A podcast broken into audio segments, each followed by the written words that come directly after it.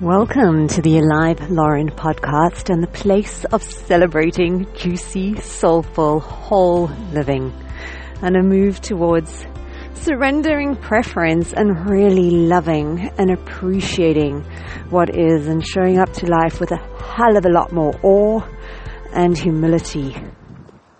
Wow, okay, that was an abrupt end to the opening track. Um, I have a few random shares, just some things like little ahas. So the one was how when you know, like something can be so simple when you know and so difficult when you don't. So I know it sounds like so obvious. It's just like how knowing sometimes just changes everything and somehow connecting with somebody who already knows. So just a few things that happened. Like I'm really not on Facebook often. And a while ago, actually for some reason, like something caught my eye of this group of like, cause I'd said to a friend, both of us are more kind of plant-based eaters and to look for some nice recommendations for in Tel Aviv for some like really nice vegan restaurants because we've been referred to one, but we both thought there must be more. And then I did at one point join this like vegan group and randomly like someone posted where I'm hardly on, but like someone said, like just when you ask the people in the know what a difference it makes. They said like, um, I'd really like to go out with to celebrate a birthday or something, and I am vegan, and I'd like to go somewhere that's really special, and the environment's nice, and there's really attention to detail with the service and the plating the whole thing. And then a whole bunch of people like replied with recommendations and sometimes you'd see like the same recommendation coming through a few times. So literally there were like a whole lot, like five restaurants that I got in one foul swoop from people that were like very passionate about recommending and how like just when you're connected to the right people or just people who know and just finding that like how simple things can be and how much more challenging they can be on the other end. So also because fresh young coconuts, if you've ever experienced like they're quite a thing to open. But the thing is, once you know, they're actually like so simple to open. And it's actually like really quite magical how there are certain of these like weak points. They really are like my favorite fruit. I just think they're incredible. They're just like full and brimming with the most amazing liquid that's kept oh my God, this really is an amazing, amazing place that we are gifted. This wonderland of so much produce, such diversity of produce that just suited to us that we can just take advantage of and so enjoy and that it has flavor and smell and texture and gosh, I mean, food could just be like one monotone substance with zero texture, zero smell. It's just like really even just to contemplate that alone is like, wow. So, yeah, just what really struck me with that, like how simple something is when someone shows you. Um, yeah, and just that like mentoring and how, how interconnectedness and just being and like sort of like helping one another and, and the value of like community. And then the other insight was around, I know I'd mentioned in a previous podcast about like when I had a thing at work and one of the people, logically, I just wasn't getting like his point. But it was just because he was more like emotionally upset. So if, just because I wasn't listening, even if I didn't agree, it was like just to actually just listen to try get his point of view. We kept going in the circle. where I kept saying something from a logical point of view and he was just still emotionally kind of like letting off steam. And it was more like this pressure cooker. Like the more I didn't listen, the more it was like the steam just begging to have the release valve like done. And then I had a personal experience of this where there was a mix up with meeting my friend at a certain place.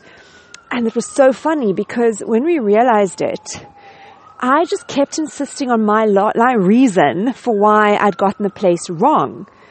And then every time she replied, she didn't reply, like she didn't acknowledge what I was saying. And then I, I realized this afterwards, like we land up going in the circle as well because the more she didn't recognize, I just wanted her to hear me and just validate, even if it was wrong. It was just so incredible to like personally be then on the other side and witness. Cause in the moment, like I wasn't picking it up, but like, you know, after a while, like I picked it up, even just for me to do it for myself But yeah, so I thought that was really profound. And then also just inspired very much. Oh, before the inspiration, the other day also I did on Parker Clay and then talking about like the use of the leathers. So, and then kind of like reconciling whether I would buy like a leather product. So I listened to a podcast with the husband and also he was talking about how things are different in different countries. And like in Ethiopia, like this, it's just large sort of, I guess, like more rural and more just different. Places are different, so many different ways to live that often like cows, like livestock are just part of a person's home and household. Um, and whether they're actually part of like work that they do on the farm or whatever it is, like they're part of the home. And then at some point, like that, if that animal dies, you know, then that leather, what are you going to do? Like chuck it away? Like, yeah, so it's just was very interesting that they really try to source and connect with the local community and really make sure that the leather that they're sourcing, like I know obviously it's not every single one is going to be that. Some of them are going to be animals that have been farmed, you know, possibly for their meat, but it's, it's more that there, at least there, is a level of consciousness to it and just that things are different in different parts of the world and it's not so linear. Um, and just, yeah, so, and then the last little tidbit for today is such a beautiful inspiration. So I know I often talk about Mickey Singer, um, TOU, Temple of the Universe.org. And yeah, something that really struck me today. So he was talking about, you know, like we all have tendencies to worry about everything that could go wrong. And throughout, there's always this constant state of like worry, like on some level of imagining like all the stuff that could go wrong.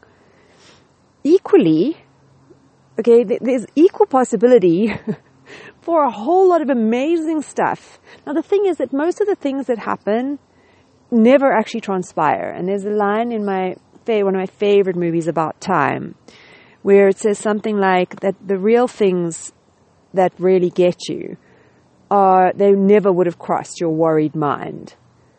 And it just is that 99% of the things that we worry about like never transpire.